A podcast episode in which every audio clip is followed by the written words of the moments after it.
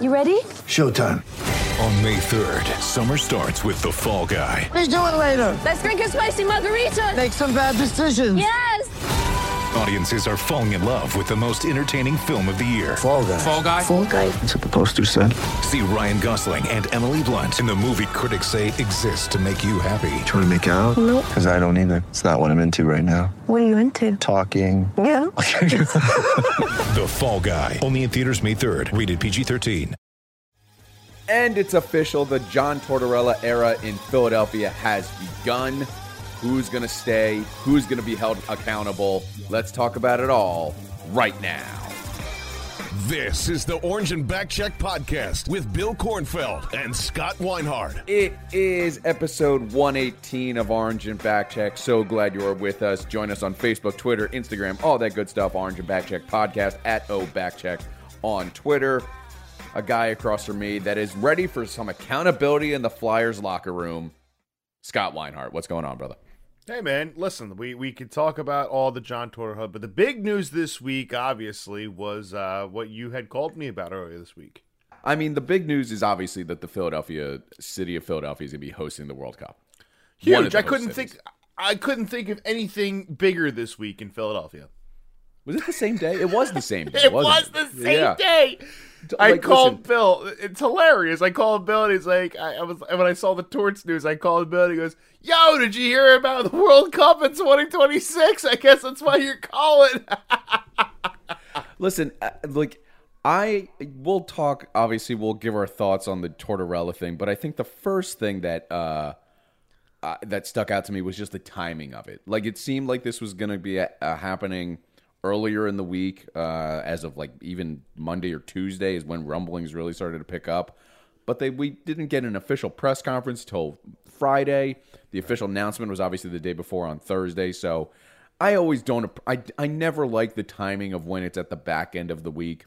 You get lost in the shuffle. You get you, you have a you have a weekend of buffering to figure out what uh, exactly is the news, or you get lost in the shuffle, I should say, of the news cycle. So it's. Ex- I think Flyers fans. I think we've both. You've talked me into this. I think you're more convinced that this is the right hire.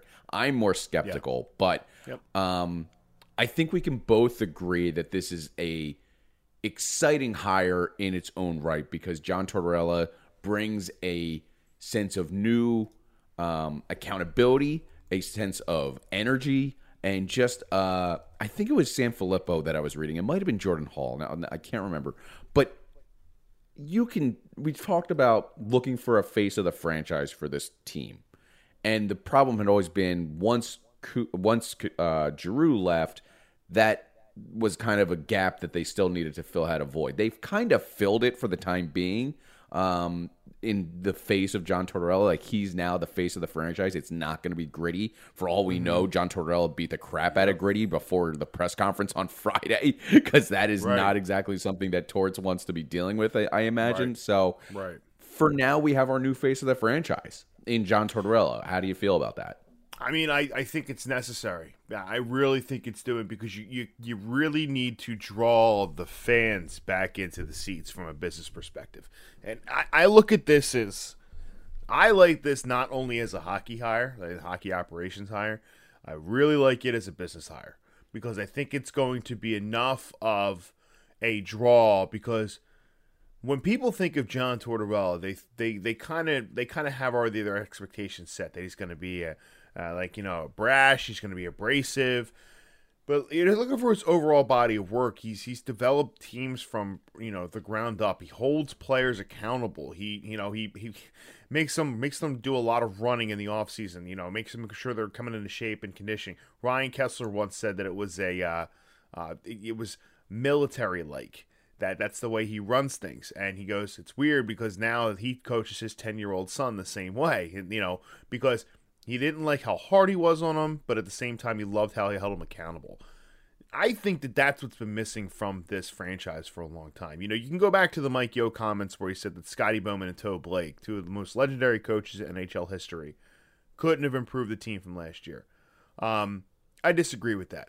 I, I, I, dis- I disagree with that. I think that you now have a situation where you have a coach where he's going to get the max out of these guys. And if you don't, then you're not going to be in Philadelphia anymore. And or also you're going to be looking at the rebuild at that point. He knew go he knows going into this that there's a shelf life. There's only about what 5 years? Like 5 years overall as far as 5 6 years for a coach life. That's why it's a 4-year contract. So that way you get the end of the 4 years, you don't want to be around too long. He said he was in uh, Columbus too long in his opening press conference. I really like the fact that this is something that he brings an identity. He brings an identity. And and that's what's missing for this team for so long. That it's okay that if he's the first season, he's kind of the face of the franchise because they've lost that identity for so long.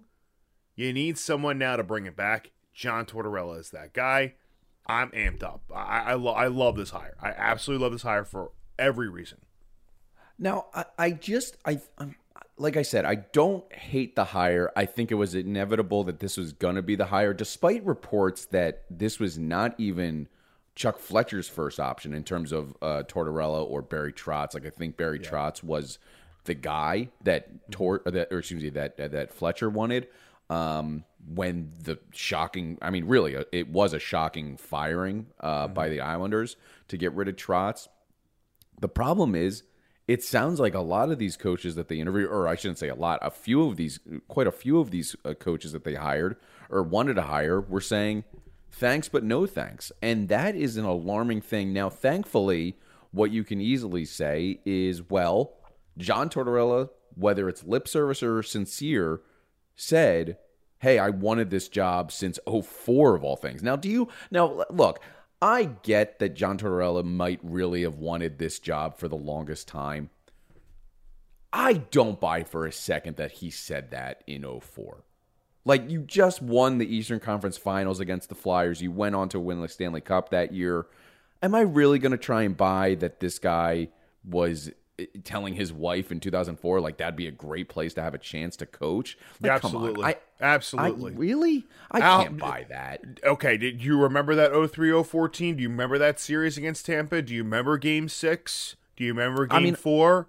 You remember game four and game six? They were outstanding. That building was absolutely the electric.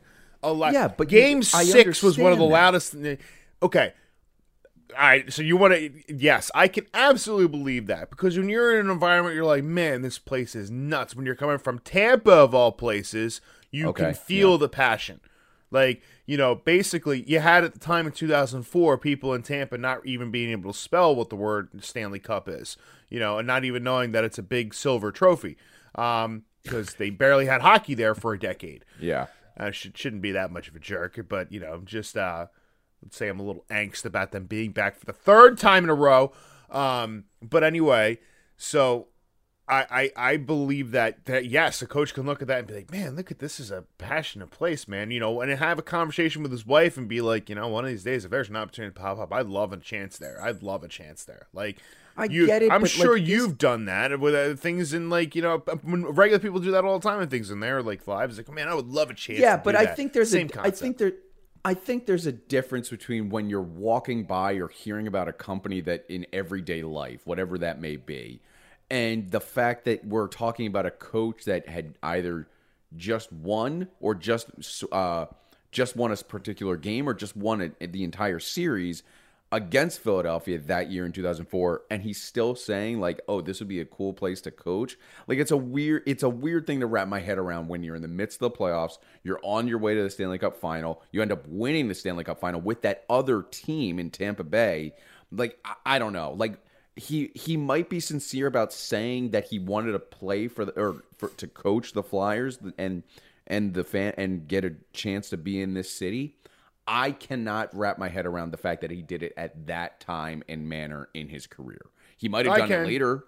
I, I, I, just I think it would have been it it, it would have just made more sense if he just. I said, think you're looking too much into this. I really no, think I you're. Think, I, I think it's just lip service. Like I think what I, I think what Philadelphians, I think what our audience and me in particular is very tired of is the the fake Philadelphia. Like, look, Let's talk about a, a, another player in, in that has done it very well. He's done it very well. He's one of the best players in his sport. He just won an MVP. But a lot of this stuff, I think we can say, is lip service to some extent, and that's in Bryce Harper in his in his goggling and his googling over the city of Philadelphia.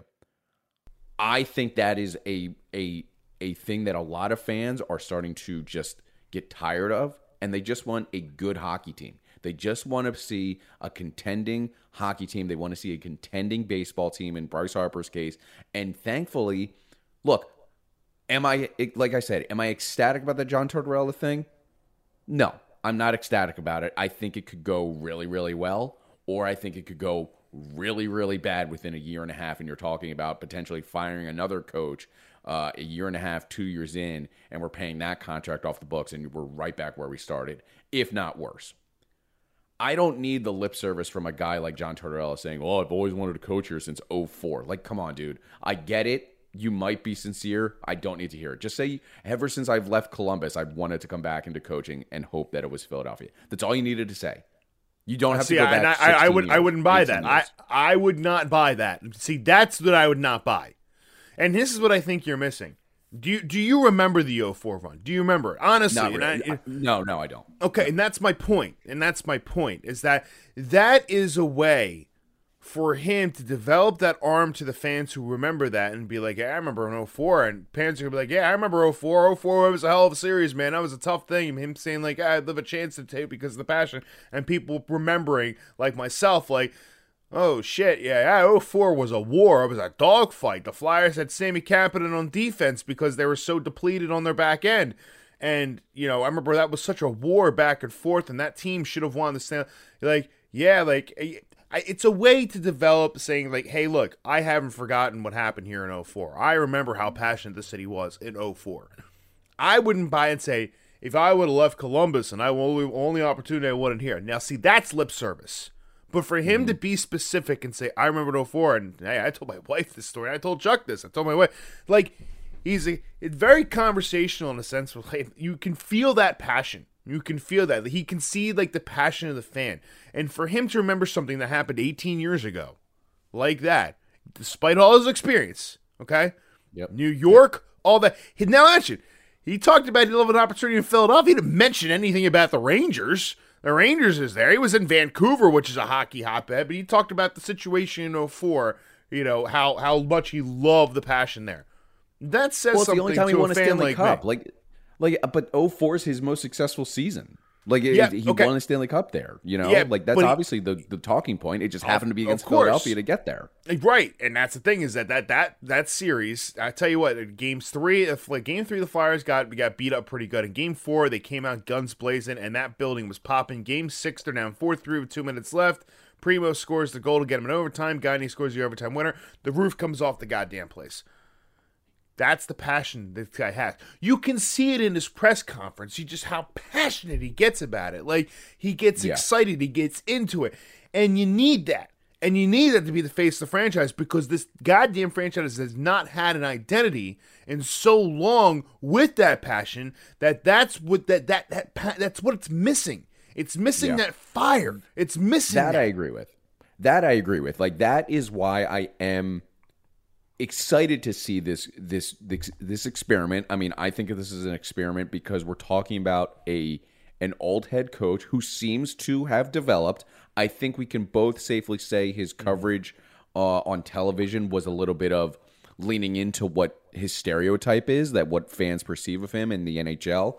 Um, admittedly, I only watched about 25 minutes, 30 minutes of the press conference. I, th- I know you watched the whole thing, so you can color in the, the blank spaces that I'm missing. But like, what I took away from that is a clear guy that is rejuvenated. Like, I know it's only been a year or two that he's been out of the league in terms of coaching, but he seems like a guy that really wants to get back to the behind the bench, and that goes to his credit of possibly really wanting to be in Philadelphia because hey, if he really wanted this job as we're talking about and he got it, that's a good sign because he's rejuvenated. He sounds like a guy that knows how this league operates now Right, in terms of trying to become a player friendly, in terms of uh, marketability, uh, showcasing that kind of thing. But he also, and I know you love this part, is he's going to say this is he did say this is a two way street.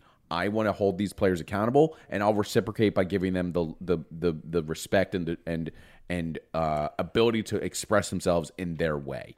And I think that is a like the John Tortorella of 04 never would have said that. The John Correct. Tortorella of 06 or excuse me of 2018 would never have said that. So we're in 2022. I think it's a good sign that this is a for a nearly 64 year old guy later this month. Happy birthday, uh, John Tortorella, in the co- the coming weeks at, at the ripe young age of 64, showing maturity. Like, and that's Yeah. what that's that's a good sign. and that's a great word to use that you know he has matured and in a sense where you know 10 years ago he would have been a lot lot tougher but here's where i think i saw the maturity in the last 12 months just from him being behind a t- uh, behind the uh, the desk rather than behind the bench so remember when Troy Terry and Trevor Zegras uh, did that crazy move against uh, I think it was I think it was either Buffalo or Columbus. Yeah, they did the Michigan. yeah, and they did Michigan basically, and then like he batted out of midair, or was it Sonny Milano? A couple of those players. Yeah. The- and and he was like he didn't think it was good for the game, and we ripped him on here. We ripped him. And we're like saying Yeah. it is very good for the game, actually. Like you know, I liked how in his press conference, remembering that going in, and nobody asked him that. He said that he needed to make sure that there's a fine line, that he needed to make sure that the players have the creativity. Like he goes, sometimes you just got to let them play. And to me, I'm like, okay, that's what I wanted to hear. Because oh, six, eight months ago, it would have been like, hey, like, you know, people would have probably, he probably got grilled and people were saying, no, it's not good for the game. It's not good for the game. People saying, yo, it is good for the game because look how much coverage it got. It got entertainment. People were entertained. And I said, you know what? Maybe you got to let these kids play a little bit more. Maybe I got to do that and working on himself like that. That shows to me the progression that you need because that gives that balance of the modern player, like he was talking about a lot in his press conference that they have a lot more creativity. You, you can't do militarized like type tactics like you know back in the day you could with other players. You need to have more conversational. You, you talk about that two way street. That's what I think that was a big deal for me. Like, Okay, this is a guy where I think this is what's going to make it successful because you're not going to stunt the creativity of a person like Travis Konecny, uh, of a guy like Owen Tippett. Um, a, you know, you're not gonna you're gonna stunt that offensive creativity. You're gonna let him play, but he was saying everything away from the puck. Like everything he was talking about wasn't on the offensive side of the puck. It was on the back end of the puck. Hey, Yep. look, I, mean, don't care what you're doing. Guy. If, if if you're not too familiar with with who John Tortorella is, he is a very defensive minded coach, and then hires the right pieces around him to bolster that offensive look. He talked about correct. that. He also talked about that About the in in the the, intro play. press conference. Right. Yeah. He talked about the getting a guy like in here who can really help on the power play. Which, listen, when you when you think about this stuff, man, look, I you know, interviewing is something that I do generally. But listen, the guys tell you straight up like I need someone here to fix this power play. I can't do it. It's not that's not my specialty. I need someone in here who can fix that power play. I respect the hell out of that because that's telling me, hey, you're telling me something you're not good at, and you're to get in here to make yourself better, make the team better. That's exactly what I want to hear, and I think it's what Flyers fans need to pay attention to is the little things that he says. Yeah, you're gonna have moments where he goes off on Larry Brooks, or there was moments in his press conference I sat there and I literally just chuckled because like someone asked something. I think it was I don't want. I, I it may have been Sam Carchidi asking about like you know what's going on. He goes, you know, you guys try to box me in and like box me in and do that. He's going back and I'm like, I've seen that quote before. He talks about boxing men and stuff like that. He love, you know, and or he even said to Sam Carchidi like, I, I'm not, I'm not going into that. I'm not going into that. Like he'll cut it off when he's when he has his line. Yeah. Like he doesn't do when- predictions. He doesn't like. He, Right. He's not going to do predictions of what he expects from this team Right. for the 2022-23 season. Exactly. Which honestly, I expect. Like, and that leads into you fair. touched on him. You, you touched on it a little earlier, just a moment ago, with guys like Travis Konecny and and and the like. Who are some of the players that like we should immediately see? Not necessarily, and we'll talk about like the Cam Atkinson response and all that. Uh, like who is a player on this team right now, pending any trades, any movement that Chuck Fletcher is going to do? Because that's the next step here uh, in terms of re- like. I see Travis Konechny as a guy that's going to really flourish under Tortorella. Like he should really buy into that system. Like you said, he's an off the puck uh, type of coach, type of uh, teacher, type of type of uh, instructor. That if you get good at off the puck stuff, the on the puck stuff comes with with it. Like that's it. it they're Mm-hmm. they're too connected to each other, and I think there's a chance here that we finally get to see the Travis Konecny we've been hoping for for three three or four seasons now. That's that's a name that immediately stuck out to me in terms of, again, he's a little pissant Mm-hmm. as Ron Hextall once described. I think we're going to get back to that point with Travis Konecny, hopefully under John Tortorella. I I hope to. I hope to see that. I hope to see that. I really do. Um, one player right off the bat because he already mentioned him by name, Kevin Hayes. He says there's more Yeah. there. That that was like whoa, like there's more there. Like if that because look, like Kevin Hayes when he came back after being injured, he played very well. I thought he played very well offensively. I thought he played, Yep. played very well defensively. Um, and he was saying, I, I've seen his game. There's more there. Like, okay, that means he knows he, he already needs to know he needs to push him to be better than he was. If I'm Kevin Hayes, I'm like, whoa, like, do you think there's more to my game and you haven't even talked to me yet? Like, I'm looking at that and be like, oh, that, that's a challenge. Um, I would say, I'm not going to sit here and predict and say what players he's going to butt heads with and stuff, but a guy like Oskar Lindblom, like, hmm. Oskar mm-hmm. Lindblom is a guy you really need to see get back to where he was in 1920. And because, you know, before the cancer diagnosis, he was leading the team in scoring. He has the he has the raw ability there, but we it needs to be figured out why is it because of the diagnosis and the recovery? Has he lost a step because of that? Like, is the physical limitations of going through that treatment has that affected you know his game at all? I, I don't know. I'm not a doctor. I'm not going to sit here and speculate.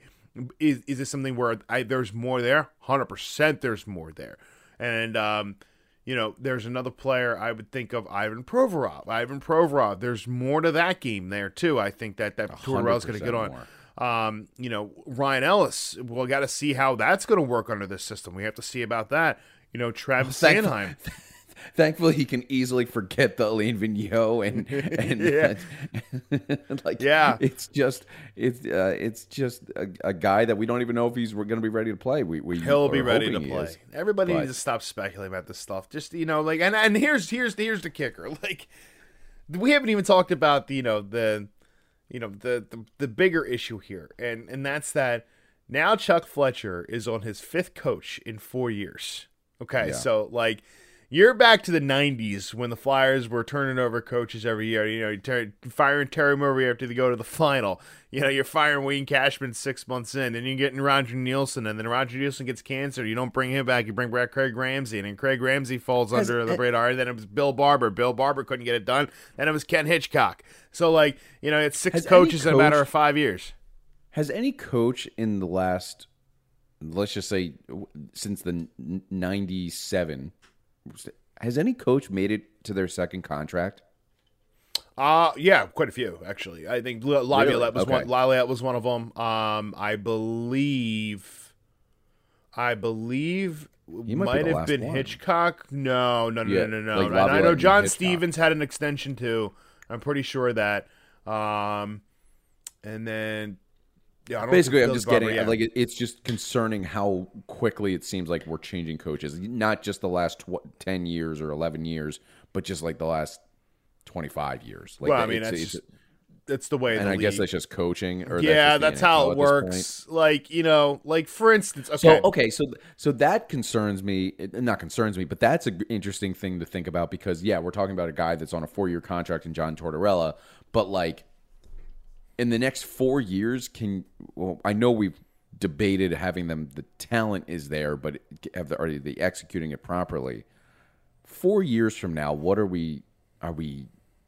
Well, I don't. I don't want to get in predict, predictions, but like four years. you're trying now, to think- box me in, Bill. You're Yeah, trying am, to box me in. I think I think there's a better chance of us being disappointed. Not necessarily what that disappointment is, No, but I don't know. Listen, don't listen. know. Okay, so there's a key piece from Tortorella's press conference that stuck out stuck out to me. You know, people talk about he's a short term coach. He's been in organizations for five, six, and five years. Okay, and you know, the shortest con- the shortest one he had was Vancouver, one season. Yeah, didn't realize. You know, yeah, I was gonna say only 36 wins, and he was Yeah, out. like, Yeah. and that was that was it wasn't a right fit. It just wasn't a right fit. But you know, and then he went on to Columbus after that, and he did some good things in Columbus. He got that team like look, they swept the the President's Trophy winning Tampa Bay Lightning in in 2019. Like that's a big deal. And then they went on and you know they took uh, I think they was it they took Boston the game six or seven in the second Yeah. round. So like you know that's a that's a tough that's a tough ask. Um, the key thing though that I heard is that sometimes he said you could stay too long. Now he wasn't fired from Columbus. Him and Jarmo Kekäläinen talked and basically said like you know, uh, Kekäläinen was like, hey, like you know, what are your intentions? You know, they wanted him to stay. He stayed one more season. He's like, I probably stayed a season too long. Coaches have And he didn't even make life. it through that season. Oh wait, no, yes he did. Sorry, Yeah, he did, and he and he and he, yeah, he just re- didn't re up his contract afterwards, and like it wasn't like he was fired. He didn't get, you know, people use the word fired too loosely. He wasn't fired. They just decided to part ways, and sometimes that happens. And you know, with with coaches, that's that's something that's to be expected. But I respect the fact that he can look at this and say, okay, I'm going to sign a four year deal. Because if I can't turn this ship around in four years, you got bigger problems on your hand, which is absolutely right. Because you're going to have some of the younger guys coming up at that point. The guys you draft now, they're going to be NHL player ready age. Like a guy like Tyson Foerster, you know, whoever you draft this year. All the players from the last couple drafts that Chuck has, after four seasons, a, glutton of them are going to be in the lineup. They're going to be a big part of this team. And at that point, you probably need a different coach. For this core group of players, you can squeeze, squeeze four years out of them. You're talking Ivan Provorov, Travis Konecny, Sean Couturier, Kevin Hayes, Ivan Provorov. I probably mentioned him twice, didn't I? Uh, Travis Sanheim. yeah. So like those are the those are the Oskar Lindblom. You, you have a core group of players here where now you're going to try to get the most that you can at, at a Tortorella. So after four seasons in the contract, you could probably look at this and say, hey, look, you know what? It's probably time for me to move on. You know, his age is a consideration at that point. Think about it; he'll be 68 years old, almost 70 years 60, old. yep. Yeah, like you know, does he even want to coach at this point? I think a four-year deal is perfectly look at, at legitimate because let's look at let's look at uh, for example, um, Doug Pederson. You know what I mean? Doug Pederson. Like he he he lasted four years. And the only reason the example is that the first year was kind of figured out. The second year they go, they win the Super Bowl. Third and fourth years, you know, it didn't go as great as they should have. But that's the thing is that you know, they decided to move on because it wasn't worth rebuilding. It was trying to move on and, and try something different with a new core of players. And that's exactly what you're looking at the situation here. hate to use compare apples to oranges, but I'm trying to make an example so people can understand it's the same concept. So having him for four years here, he should be able to squeeze a lot out of these players. I, I, we have to see what happens over the summer. I'm not going to make predictions about what the, how uh, these, this team can do the way it's still constructed, I still think this team can make the Eastern Conference Final. You, people think I'm nuts, but I think the overall oh, talent is there. It's sque- hang on, hang on. The overall talent is there. The overall Yeah. talent is there. The talent is there. It's getting the pressing the right buttons at the right time to get people to squeezed out of it. I'm, I, I stood by my prediction last year. People think this is a this is a bad roster. I don't believe it's a bad roster. I think you need the right person in place to push the right buttons and get this team going. I think it's exactly what it is because we've seen flashes of it. We've seen flashes. Now, not having Giroux, yeah, granted, I you know, and think of the fact that Giroux's not there anymore. So, had having Giroux there, that's a bit different. So you're really gonna have to figure out that that point scoring this offseason. But I, I think overall, from from the whole point of it, um, that's it, it- there's still enough talent on this roster to do good things with it. I think one of the key players that is going to have a role here in terms of ushering in this new era under John Tortorella is one of the guys that quickly um, came in and said, "Hey," or like immediately reacted on Twitter, I should say, uh, and that was Cam Atkinson. He immediately seemed to have praised the hiring of John Tortorella. Uh, he obviously played with him down in Columbus when he was there before the the trade to get him up here. Like I think it is absolutely vital that Tortorella pops in, or excuse me, taps into the Cam Atkinson uh, skill base and really usher in that transition because we're in that transition phase. We're figuring out what this team is, and there's I don't think I've said this before. La, uh, when they got rid of when they traded Giroux, I don't think there's a dead set captain on this team yet. I wouldn't be shocked if they don't name a captain, but a guy like Cam Atkinson might be beneficial to like not maybe officially, but unofficially at least have him as a captain and plant the C on him and just see how it goes because I think it makes sense Yeah. based on what his experience is with John Tortorella. He already likes him. He's not like one of these Uh, like like uh, uh, w- some of the other players that praised them were who Scott Scott Hartnell obviously and Nick Fel- uh, Foligno. Like, yeah, they're th- those are big names to hear from, but they're not on the team. They're not in the locker room. Cam Atkinson is in that locker room and is a contributor. Right, and that and that's a huge, huge, huge, huge deal because he can be the conduit. You know, you you know, for sometimes if he like for instance, I, I and maybe I'm maybe I'm looking at this the wrong way, but I just I see for a while there until they figure each other out. Konecny and Tortorella butting heads. I just think there's there's Yeah. there's a lot more to TK's game than what he has, um, Yep. than what he's shown. And I think that Tortorella's going to hold him accountable to it, especially playing away from the puck where your connecting needs to get better. Um, Cam Atkinson can be a guy to kind of soften that buffer, kind of have set the expectation like this is what he wants. Like having a guy, and again, it's ceremonial, like a guy who can talk to the referee. You know, it, the guy in waiting might be Couturier, but you're definitely going to keep an A on Atkinson's chest for sure because he's definitely going to need to be one of those guys in his locker room to kind of play the the buffer a little bit because if if you, even Tortorella said sometimes he rides guys a little too hard and he's need to learn it. It's a fine line and it's not like oh I learned this maybe he probably pushed too hard on Pierre. When he mentioned that, I'm thinking that's Pierre Luc Dubois he's talking about. That's absolutely what it is because he probably pushed Pierre Luc Dubois too hard and fractured that relationship. And he learned from that. Like, look, like you know, you can't push a guy too hard because they had to ship out Dubois out and got Patrik Laine out of it, like a good center out of Dubois. And, and but that's that's the key. Like you know, Brandon Dubinsky puts up a tweet that says "Pray for uh, pray for Flyers players." Like, okay, whatever, dude. Uh, Sean Avery, Yeah, like that kinda specifically stuff, in like- his book, he doesn't he does not like Tortorella, but but I know why. I know why those two players would not like him because he's very very structured on how they want them to play the game. And it doesn't matter if you score points. And back then, when he was doing the, you know, Sean Avery with the Rangers, Brandon Dubinsky, Yeah. uh, with the Yeah. with the with the uh, Blue Jackets, I believe also with the uh, the Rangers as well. The key is is that he wanted them to play a game the certain way to win, and that's something where yeah, you could score points, but if you're not playing away from the puck and you're putting pucks in our net, your points don't mean shit. So like that's that's exactly the point of why some of those players didn't like him. And, and I think a guy like Pierre Luc Dubois, he knew he was more there, he knew more there, more there. He pushed just the buttons way too hard until he finally just shut off and like, okay, we got to ship the guy out. It's not going to work here anymore. So there's a fine line with that. But, and I, I know what he's talking about. But again, these players on this team need to be held accountable. They need to know they need to break some of these bad habits. We heard from Vigneault, we heard from Mike Yeo, bad habits, bad habits, bad habits. It's the coach's job to fix those bad habits.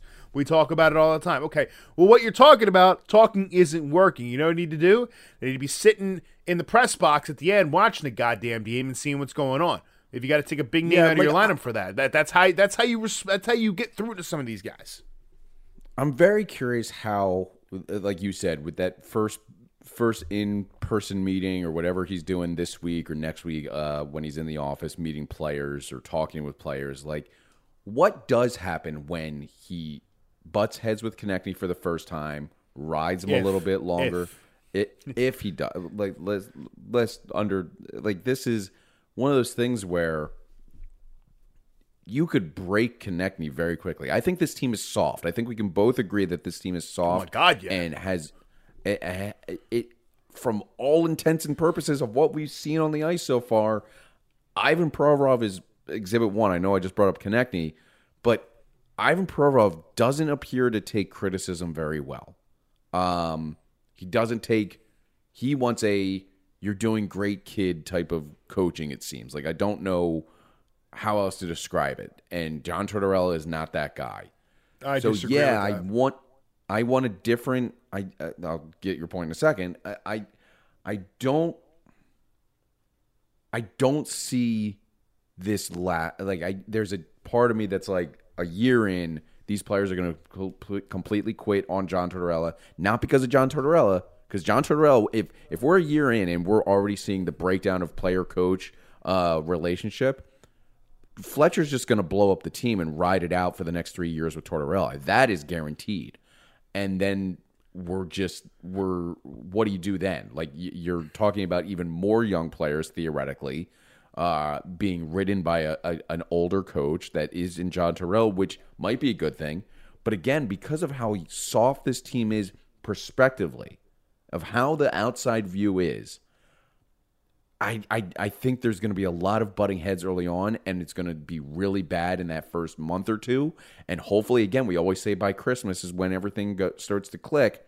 If it's not clicking by Christmas, this could get really, really ugly again, really, really fast eh, because Listen. of how soft this team is perspective. I don't want to sit here and predict and speculate on all that stuff. And, and and here's why. With this whole change, look, there there if it doesn't work out this year, I think the expectations are low for a lot of people. They I think he needs to come in here and needs to figure it out. He even said it takes yeah, time. I, I don't There's think no- many people are. I don't think many people are on your side predicting a uh, Eastern Conference final. Nope. I think uh, that your dog is though by opening up your door behind you. Uh, you know, I think the dog wants to get part of the conversation. Mowgli. It's true. Uh, no, It's true. I. But I look at this. that There's two things. If if they're they're using Tortorella in two parts. One of it is to to have him to be fiery and have this team create an identity and get and gets butts back in seats.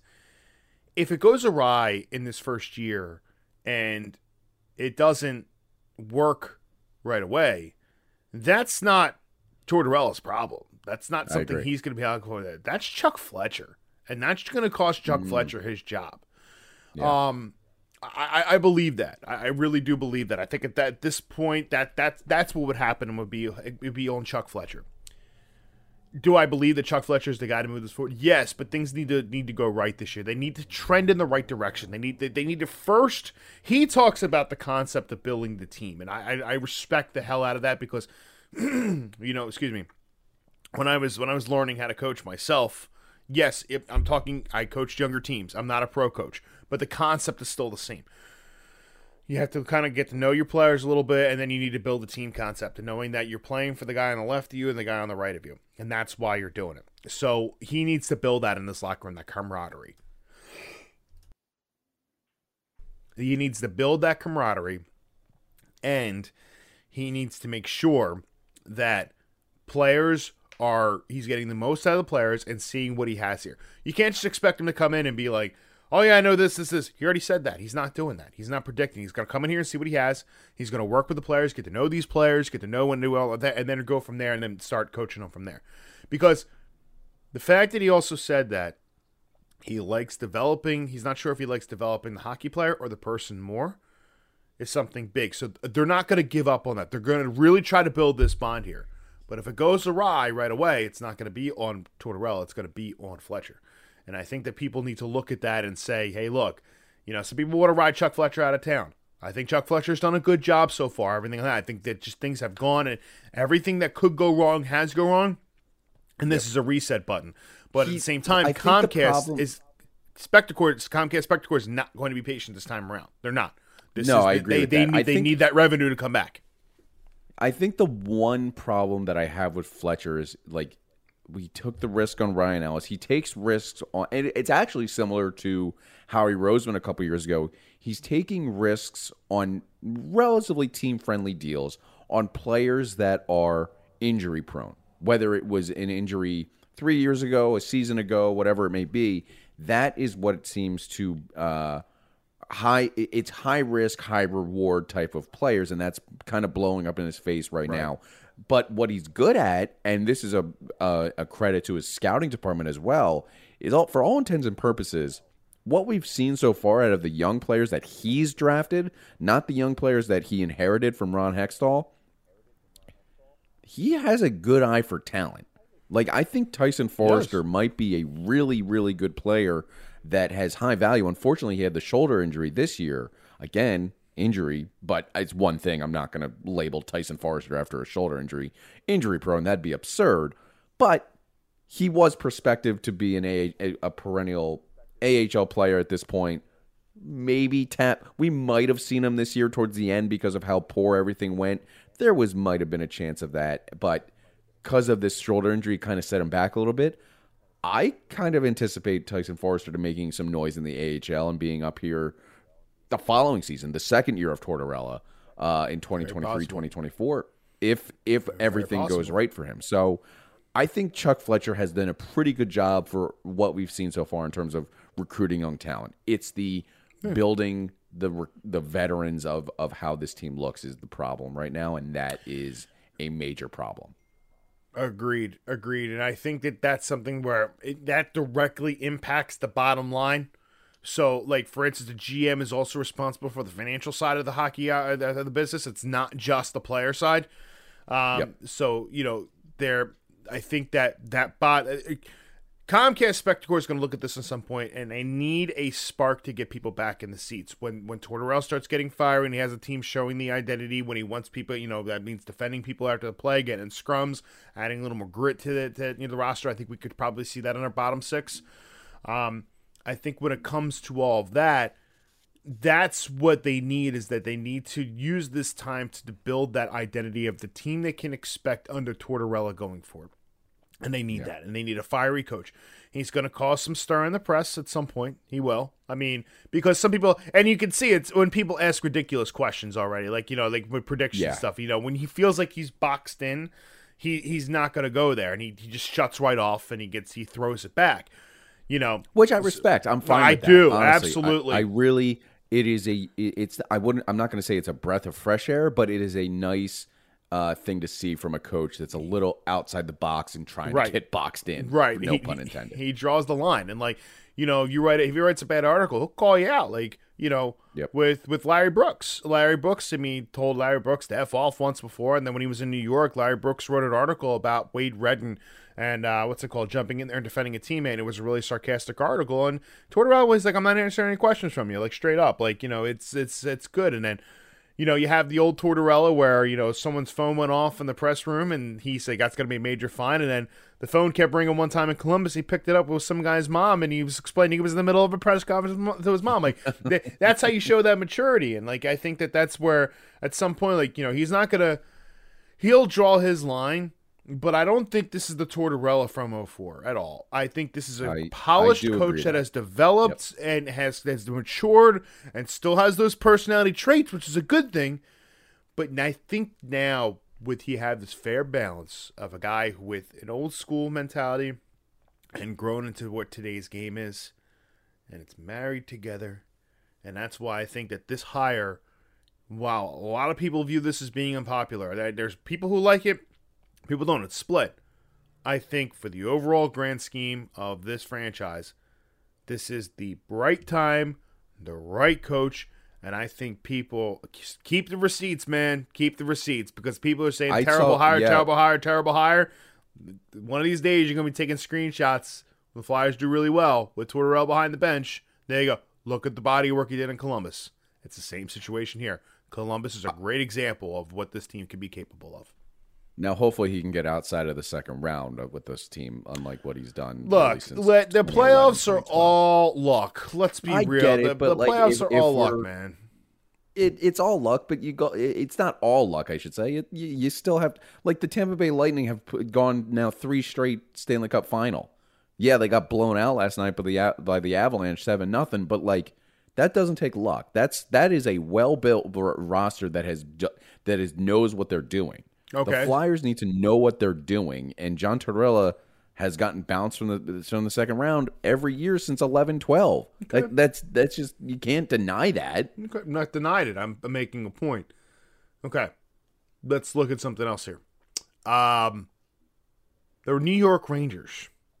Mm-hmm. Are they a well-built, oiled machine? Right now, they're pretty good.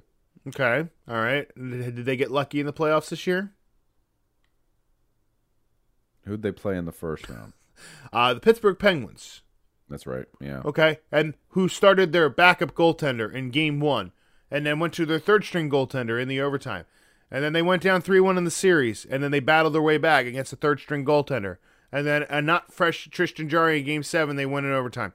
Second round, uh, Freddie Andersen's their top Carolina's goalies hang on injured. Okay, so you go to Antti Raanta. You go down. You go. You, you go down three two in that series. You battle back in Game Seven. Antti Raanta gets injured. You have that game uh, in game in the third round. You go up 2-0 on one of the best goalies in the world. Then for four games straight, you can't score. You can't score anything. Luck. It's about luck. Like you need, things need to bounce the right way. Okay, like Edmonton is a great example too. Edmonton is not good offensive. uh, I'm sorry, I'm sorry. It's not. They're very good offensively. They're a fantastic team offensively, defensively, and goaltending. They have very, very large question marks. In the first round, they go in a war. Um, and I believe uh, what's it called? They, I believe that series went seven against um, wasn't Dallas. Who did they play? They, uh, Los Angeles. They went seven games against Los Angeles, a, a, a team that surprised a lot of people. A strong defensive team, and they pull it out. Second round, they go against their rivals and blow them out in five games. And then you have to go against Colorado in the third round, one of the well rounded teams in this league. And your goaltending and your defense really are exploited in that series, and you lose. You get swept, okay? Luck. Is Edmonton a team that could consistently get to the conference final every single year? Not with that defense, not with that goaltending. Again, they got lucky. The chips fell in the right place. They beat a good defensive team, then they got lucky against a Calgary team that just wasn't producing offensively. And then they go against a really high powered team and then they get blown out. You really show where they're at, where they need to have the holes at. The Rangers are the same way. Sometimes you need things to fall into place the right way. And I believe with the with, with this play with this team, you build your bottom six the right way. You you can still you if you win your first round, second round is a toss up. The third round is the hardest one to win, and that's even. And if you ask me, it's harder than the Stanley Cup because the Stanley Cup is probably you're you're, you're getting the two teams who had gotten through the grind, and the the better team, the you know the more round team's going to win. First round, you have a team that can always surprise. A hot team coming off a regular season, okay? The hot teams usually get through the first round pretty well. If you're hot, look Montreal last year, they were down. They, they were down. Ran through the second and third rounds because they were around the momentum of coming back a three-one series lead in the first round. The reason I explained all of that is because you you have to look at this as when you get into the playoffs, it's all about timing. It's all about luck, who you're playing against, if they're hot, if you're not. I don't look at this say, oh, he hasn't been past second round in a long time. Okay, well, you know why? When you look past the past five years, who've won the friggin' Stanley Cup the past five years? It's been two years Tampa, and then who was before that? It was um, who won it in uh, so it was Tampa in 2020, Tampa in 2021. Who won? It was the Capitals, and then it was two years before that. It was the Penguins. So 16 and 17. So you've had you've had three teams win the last six Stanley Cups or three teams win the last six Stanley Cups. So that's my point is that a lot of teams aren't getting past the second round. A lot of teams aren't doing this. Uh, so I, I, don't read too much into that. I mean, a guy who, yes, he's got a Stanley Cup on his resume. Peter Laviolette had a Stanley Cup on his resume. Peter Laviolette did not make the playoffs with the Carolina Hurricanes that for uh, two seasons before he came to the Flyers, okay? I'm making a point. Alain Vigneault, he took the team to the final in his first season, and then each year was consecutively bounced out or one around earlier for the most part. So uh, it's it's all luck, man. Like, don't read into the playoffs where they're at with that. It's all luck. It's all getting there. Do you, you expect that Tampa would be back a third time in a row? No, but they lost seven nothing Yeah. last night, and that beat it pretty good. But here's the thing about that, and everybody's like, "Oh my God, Colorado's going to sweep this thing." I have, I think it's going to go five, because look, Tampa has the championship experience, but they're only down two nothing, man. Like Yeah, they might have gotten back to- blown out last night. Like Yep. seven nothing does nothing for me. I don't care if you win a game one nothing or seven nothing. It does not matter because what matters is the series lead. And if Tampa can cut that two one in Game Three, then the pressure's on Colorado in Game Four. Because you went from doing They- w- uh, winning a game seven nothing and winning in overtime the first two, and then all of a sudden the series is tied. If that happens, that's a big momentum shift, and that's why the playoffs don't really matter when you get past when you when you're talking about you know he hasn't gotten past the second round because that's what matters. It- it- that's what matters. The series lead, it's all that matters in, in that. So Yeah, and, and I will say, I mean, because it was in Colorado the first two games, now they're going back to Tampa. That's when the series start. Once you within the first four games, if you win a road game, then you're in control. Obviously, in this Right. scenario, you're going to be in control because you're up 3-0 or potentially 3-1, depending on the scenario. But yeah, I, I, I think this is.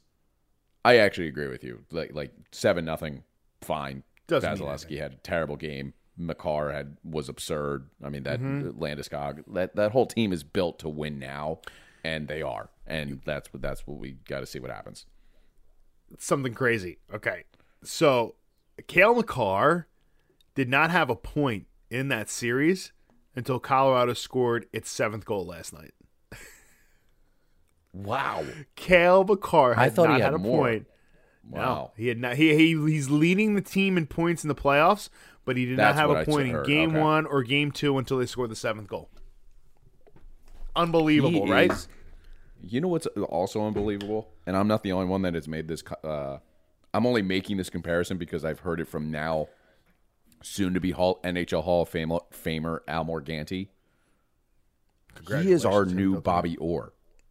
He is the Bobby Orr of 2022. Like the fact that we're talking about a new Bobby Orr in Cale Makar is absurd. Especially from a guy, if you don't know who uh, Al Morganti is, one, shame on you. And if you're listening to this, you should because you're listening to a Flyers podcast. Um, Al Morganti is from Boston originally. He grew up around the Bruins, around the era of Bobby Orr. Like the fact that he is comparing a guy in Colorado to Bobby Orr is nothing to sneeze at. And we're we we need to take solace in that and just be like, holy crap. Like Yeah. this is awesome. But listen, So He is he's the offensive defenseman the teams have always looked for, just a guy who could do everything.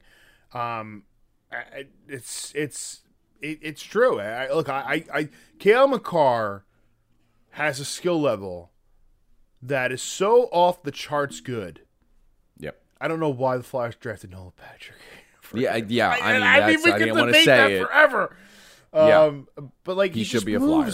Skating is just okay. Imagine putting Connor McDavid on on defense. All right, ima- just imagine that. Like the skating Yeah. ability alone is just oh my god. Like so.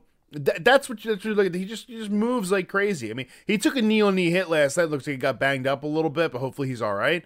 But he came back and scored the seventh goal. So yeah, but I mean, the the way he shoots the puck, the way he moves the puck, the way he sees the game, it's just it's it's it's next level. It's and and doing it with this speed, you know, like nobody saw Bobby Orr the way Bobby Orr played the game before that. I don't think we're going to see another Cale Makar for a really long time, and when and that's the, and that's and that's a good thing because like we talk about like the league not marketing its stars good enough. Now you got another new star. Like the, the, the Cale Makar is going to be one of the top stars of the league, and I love to see that because now you have a new guy. It's like wow, watch how fast and exciting you know a player like him is. So.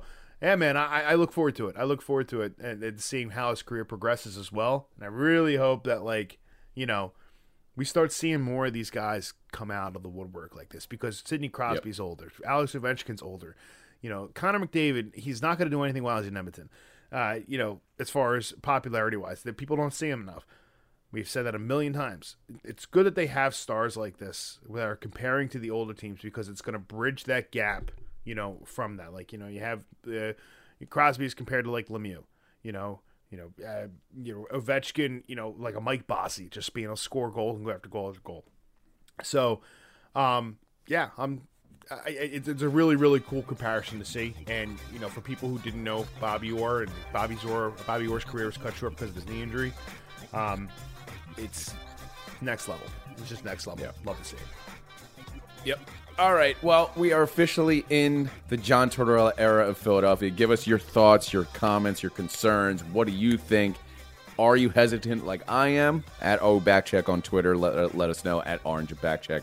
Podcast on Instagram, Orange and Backcheck at gmail.com. If you have a comment. Or are you sold on this? Are you positive like Scott is? What do you feel? Let us know at Orange and Backcheck at gmail.com. Thank you so much for listening. We'll talk to you next time. You're trying to box me in, Bill. You're trying to box me in.